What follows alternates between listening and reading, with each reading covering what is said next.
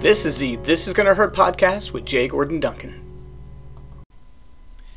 Hello, friends, and welcome to a Wednesday Wisdom episode of the This Is Gonna Hurt podcast with Jay Gordon Duncan. And if you're wondering why the J, the answer is I am not a bagpipe player.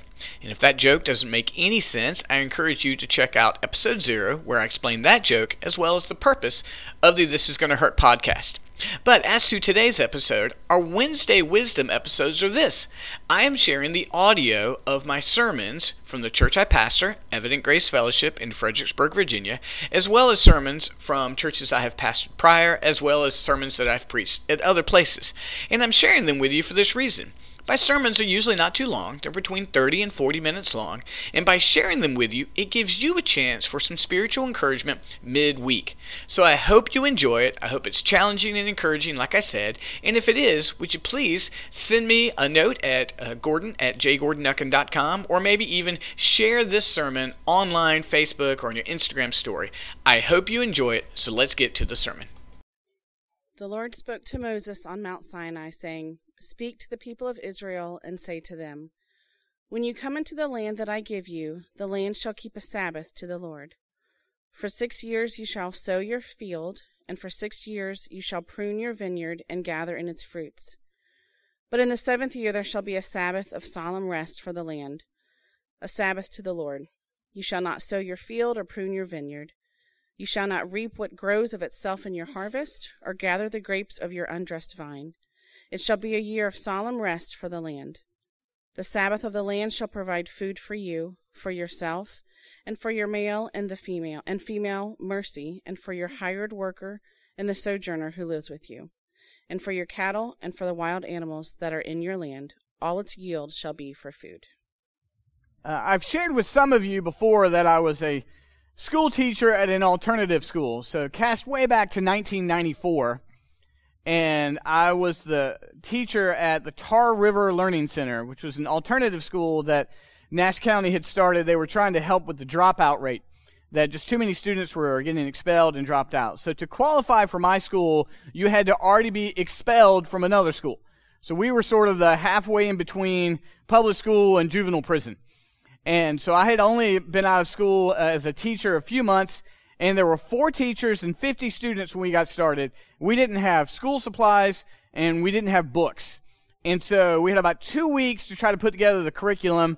I, w- I would go to this used bookstore and I would be like, oh, there's 10 copies of All Quiet in the Western, Western Front, then that's what we're studying. And so it was that beginning time was really a bunch of people just trying to hold it together, trying to be a legit school and trying to help these students. And about three weeks into the beginning of the school and the beginning of our teaching careers, there was a teacher's workday. And so the four of us hopped into the science teacher's car. She had a, um, a Jeep Cherokee, and we went to uh, just a seminar that they were putting on for teachers.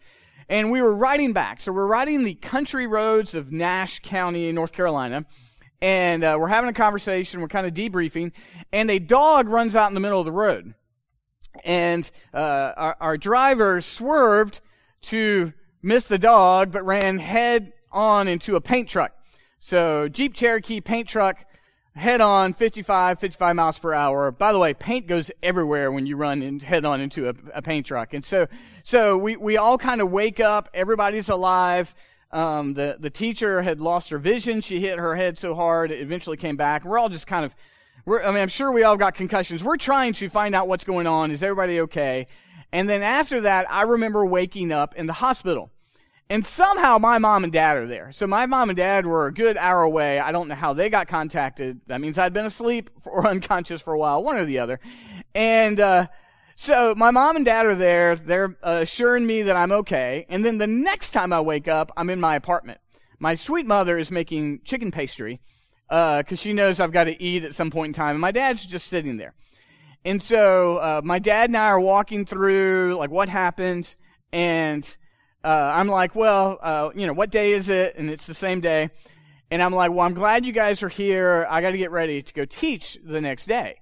My dad's like, you're not going anywhere like tomorrow. I was like, Dad, there's four teachers.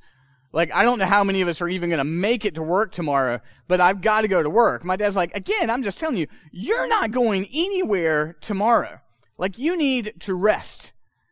And I, again, I'm working through the argument, and my dad's just reminding me that uh, I need to do it. I'm like, but dad, these students, you don't understand. I'm just now connecting with them. I don't even know who would even substitute in a place like I'm working at. And he, again, he just tells me, this is what my dad tells me, and I've quoted it many times.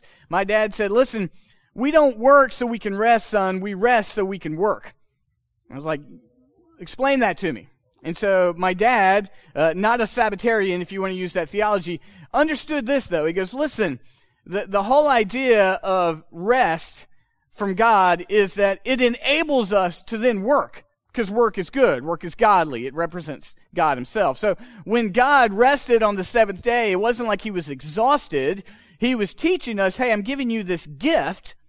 And if you exercise this gift, then you're going to be able to obey and glorify me and work in such a way that you will be replenished. But rest requires faith. Like active, real rest. Active, real rest requires faith always. And so I remember sitting there with my dad, and I'm like, if I don't go to work, what's going to happen? And that was at this point now when I look back, some 20 some years later, I can say it required faith that everything was going to be fine. Now, God does very same thing uh, in a pattern, of course, creation and rest and the Sabbath, but he did it with his people with something called the year of Jubilee. The idea of the year of Jubilee is he wanted the people to work the land for six years. And then he wanted them to take a complete year off from working the land. No crops, no nothing. Like take a year and let it rest. Can you imagine the amount of faith that would take? I don't even want to get to that point yet. We'll talk about it in a minute. Can you imagine it? Some of us go a year off. Like it wasn't a year's vacation. It was a year of actively caring for things, but you weren't sowing the land. You weren't planting the crops. You were resting. And in essence, God was telling them, I want you to rest so that you can work and be my people. So that's going to be our big idea. Do we work to rest or rest to work? And we're going to pursue these three points in this brief message here. We're going to pursue the ideas of rest, growth, and mercy. We're going to discuss this idea of resting to work or resting or working to rest. Uh, let's look at Leviticus 25. Let's look at this idea of rest, what God had commanded his people to do. The Lord spoke to Moses on Mount Sinai, saying, Remember, they're Mount Sinai. They're not even in the promised land yet. They've barely escaped from Egypt. Speak to the people of Israel and say to them, When you come into the land that I give you, the land shall keep a Sabbath. The Sabbath is going to keep a land to the Lord.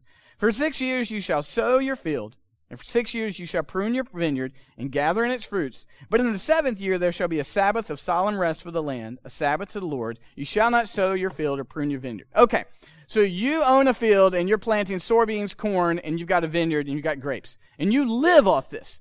This is your food and this is your business. 24 hours a day, you take a break on the Sabbath, but the way you eat and the way you make money is to work this land.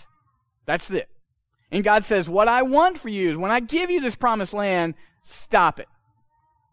I don't want you to plant anything for a year.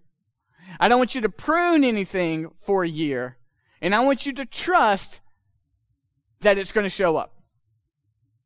Now, I don't know if you've ever worked on a farm, I don't know if you ever worked a summer on it. The only thing I ever did was a summer of barney and tobacco, which I don't recommend necessarily, but it was nasty, disgusting work. But the whole idea is you can't just leave it typically. You can't just let go. Grapes might show back up, but it's going to get less and less every year. And God's saying, I'm going to give you guys a rest for a year in the sowing and the reaping, and it's going to be okay. But you've got to trust me. Because rest always requires faith. Active rest, spiritual rest, a renewing rest always requires a measure of faith because you don't know what, what's going to happen by the work of your hands. What God is saying is, I'm not going to let you trust your efforts for a period of time. I want you to trust me. Now, on a quick note, before we get to the end of the sermon, Israel never did this. Never in the history of the people of God did they ever give the land a rest. Ever. We'll get back to that. Let's look at our second point. Growth. Verse 5. You shall not reap what grows of itself in your harvest or gather the grapes of your undressed vine. It shall be a year of solemn rest. Like, listen, you're, it's going to grow. It's going to grow. You can eat off of it, but you're not reaping it to go and sell it. That's the distinguishing here. Like, I promise you, your food is going to come back for a year. I promise you. I promise you what you have. But you're going to have to trust each other. There's going to have to be food that's shared with each other. But what you're not doing is you're not going and selling it. You're going to have to trust me because the land is going to grow in that seventh year. Mercy, verse 6. And the Sabbath of the land shall provide food for you. You'll have it. Don't worry. Food's going to show up. It's going to provide for you, yourself, your male and your female servants, for your hired worker and the sojourner who lives with you, and your cattle and the wild animals in your land. All of it, its yield shall be for food. Like, listen, you need to be merciful.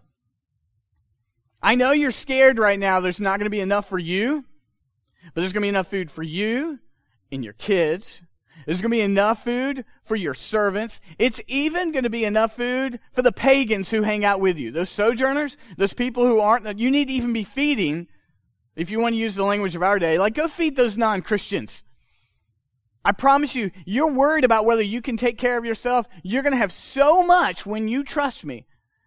You're going to have enough you're going to be able to feed your servants, and you're going to be able to take care of those people who don't even believe in Yahweh God. Can you imagine, one, the amount of trust and faith it would take to do this, and two, what a miraculous testimony it would have been to each other and to the world? Can you imagine if all those countries around, if, if the Babylonians heard, wait a minute, those guys aren't even farming and God is providing food for them and for people that we know. Like God purposely intended a rest for them that would require a great faith, but it would enable them to work for years and years to come. So, what the session and I are hoping for these next few weeks is in a measure a jubilee for evident grace. A purposeful spiritual rest. You know what Israel would have done that entire time? They would have kept on worshiping. God never said quit worshiping. You know they would have had to provide animals for sacrifice? He was like, don't worry. Everything's going to be necessary. Worship and rest. That is what we are hoping for this summer. We're going to continue to worship. Our EG groups are not meeting for study. Our men and women are meeting right now. It would look like, and to some measure, we weren't doing a lot. What we're proposing is purposeful, spiritual rest. And I want to talk about what that's going to look like for us as a church. First of all, the session has graciously granted me and my family a six week sabbatical. So that means for July and the first two weeks of August, we won't be here. It's not a day at the beach. Well, the first week's vacation. The remainder is. I am going. First week we're going to the beach. I'm going on vacation. What we want is to follow the pattern of rest, growth, and mercy for us, and then I want to talk about what that looks like for you guys. Remember, what was the intention of the rest from God in the Old Testament? It was intended so that they would be able to continue on in great faith, in worship, in work. Rest. First of all, for the Duncans, this is our seventh year here. Our denomination, and it doesn't require a seventh year sabbatical or anything like that, but the session has graciously granted one. What that looks like for us is that we're going to get away. We won't be here. It's not like we're not going to necessarily be gone from Fredericksburg for six weeks, but we won't be worshiping with you in July or the first two weeks in August. Our intention is to have a deep spiritual and physical rest. Opportunities for me to pursue the scriptures without trying to prepare a sermon or time of repentance or even counseling. An opportunity that I don't get, but I very much need and want. An opportunity for to connect with my family in worship where we're not necessarily being the huge part of the music team or even or even serving in areas in the church. We want to go and worship. We went to go and worship. I'm not coming back. I've told Matt and Jeremy, like, I'm not coming back with the, here's the grand plan that came up in my mind. I've already tried to get rid of all that in my brain now, because that's always happening. Like, I'm trying to dump all that now, because I want to come back and I want to be a faithful minister to you guys, and our family wants to be a, a faithful member of the church. I'm not candidating for other churches. I'm not, I'm not interviewing anywhere. I'm not training for a marathon. I'm resting, and my family's resting. You guys are going to get a break from my voice. And you need it. You do. After seventh year of hearing lots of sermons, you need a break to hear other people's voices. We're lining up ministers right now, folks that are excited about coming and preaching for you. One of the folks who's helped us greatly with this has been Dave Benz at King George. He's taken a couple sabbaticals.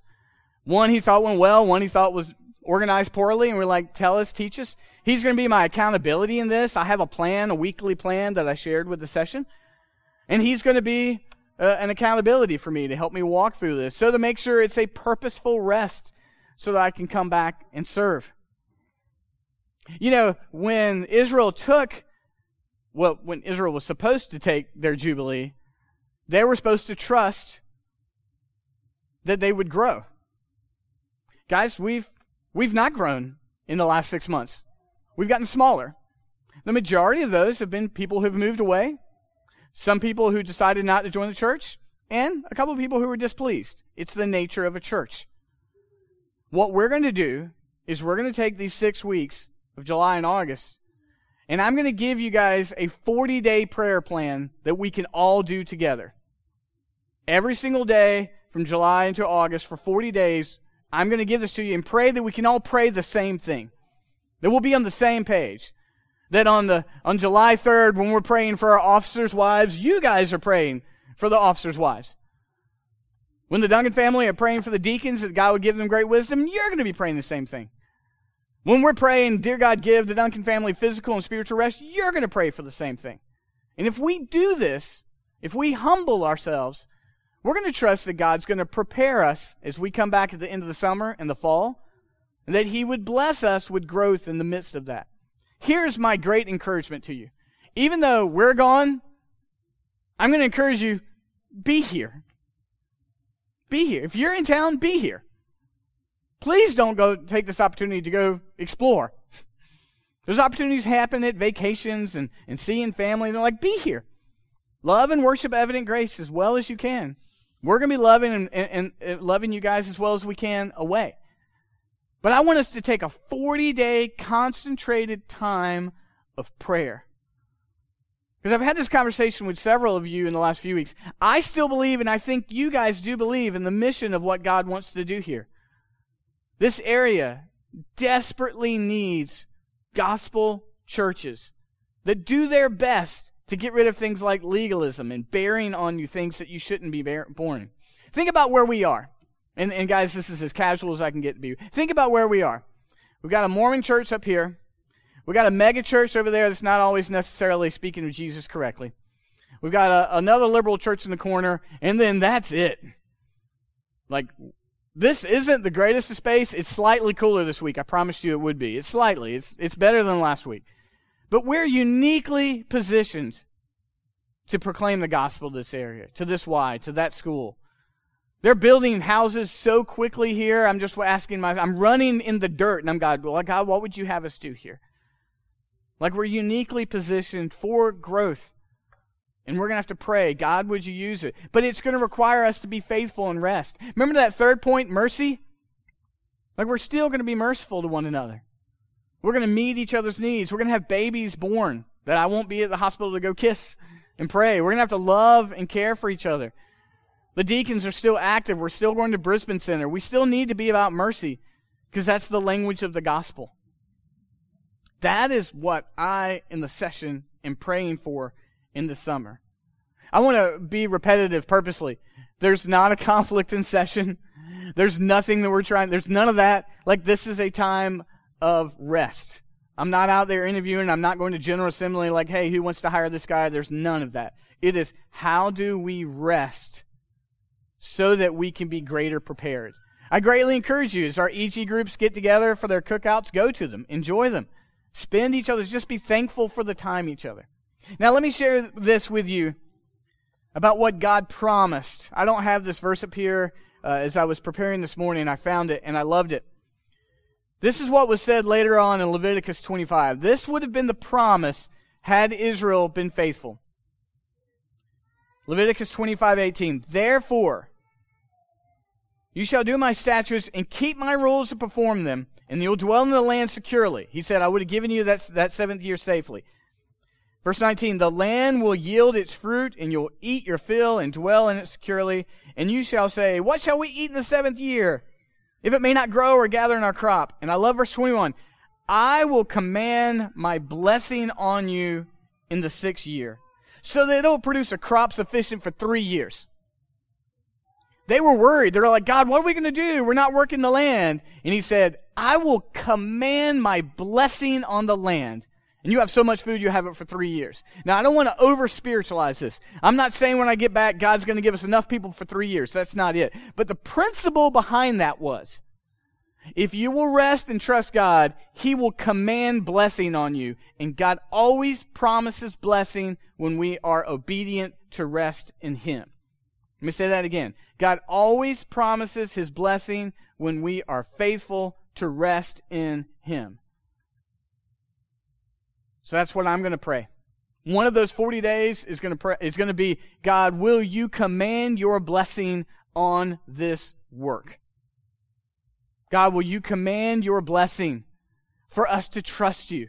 God, will you command your blessing for a harvest in the fall when we return? Guys, I, I cannot tell you how oddly I feel. Like, I have no concept of what a sabbatical looks like or feels like other than what I've read. I'm blessed to get one. I've never taken one. The idea on a Saturday night of not thinking about doing this, other than the few times I've had on vacation, like I don't even know what I didn't even know what the cycle of rest looks like during the week. Thankful I have an accountability with Dave Benz who's going to help me. I'm thankful we have a plan, and my family and I are excited about it. What I ask for you guys is be excited for us. Pray for a spiritual and physical rest for us. We're going to gather and worship. We're going to have wonderful pastors preaching for you guys. But let's pray that God would bless us. I'll send these out in the in the uh, Sunday recap, but Leviticus 26, Jeremiah 34, and Second Chronicles 36 all talk about how God did not bless them because they weren't faithful. Had they just kept the Jubilee, God would have immensely poured out blessing on them. So let's make this our seventh year rest. Let's make it purposeful. Let's pray that God would bless us. Let's pray that He'll hold us securely when we're worried. And then let's use this period of rest to come back in the fall with immense energy and hope and thankfulness for what God's going to do. Let's bow our heads and we're going to sing a song that I think is very appropriate for what we're hoping. Let's bow our heads. Heavenly Father, thank you Thank you that you promise to be faithful. Thank you that you provide for us. Father, as we walk through what we have to say in the town hall meeting, we have wonderful blessings that you've poured out. Will you give evident grace a season of rest, even as we gather for worship? Will we commit to pray together? And Father, you always pour out blessing when we're faithful to rest in you. Will you do that yet again? We ask this in Jesus' name. Amen. Friends, I'm excited to tell you about a new sponsor of ours, evangelizetoday.info. That's evangelizetoday.info. I want you to check out this website because evangelizetoday.info gives you a just a wealth of resources. First of all, Evangelize Today runs a host of evangelism and conferences and workshops across the country. In fact, they're getting ready to go to one in, in Bali, which I really wish I could go to. I really do. Maybe next year. Uh, they also offer residencies for anyone who wants to grow and understanding and how to tell their own story, and of course, just growing in the sharing of the gospel. They uh, excitedly host Blue Church, which happens every single day at JV's Restaurant and Bar. You've got to click on the Blue Church tab to understand that. But even more importantly, uh, Evangelize Today publishes some amazing resources, most of which are written by my good friend Dr. Alan Dayhoff. He's got, uh, if you're familiar with him, he wrote a book about ta- tattoos telling the secrets of the soul. Uh, but his new book is called The Genius in Your Wound Life's Worst Can Reveal Your Best. And friends, what this is, it's an opportunity for people to share their stories about incredibly difficult circumstances they've been through, but what they're realizing is that out of these difficult circumstances, there's actually a genius being born. There's actually a great story that God is working. So check them out today. Check out evangelizetoday.info. And if you want to get Genius in Your Wound, you can get it, of course, at Amazon or you can get it at lulu.com. Either one, check them out. We're excited to have them on board.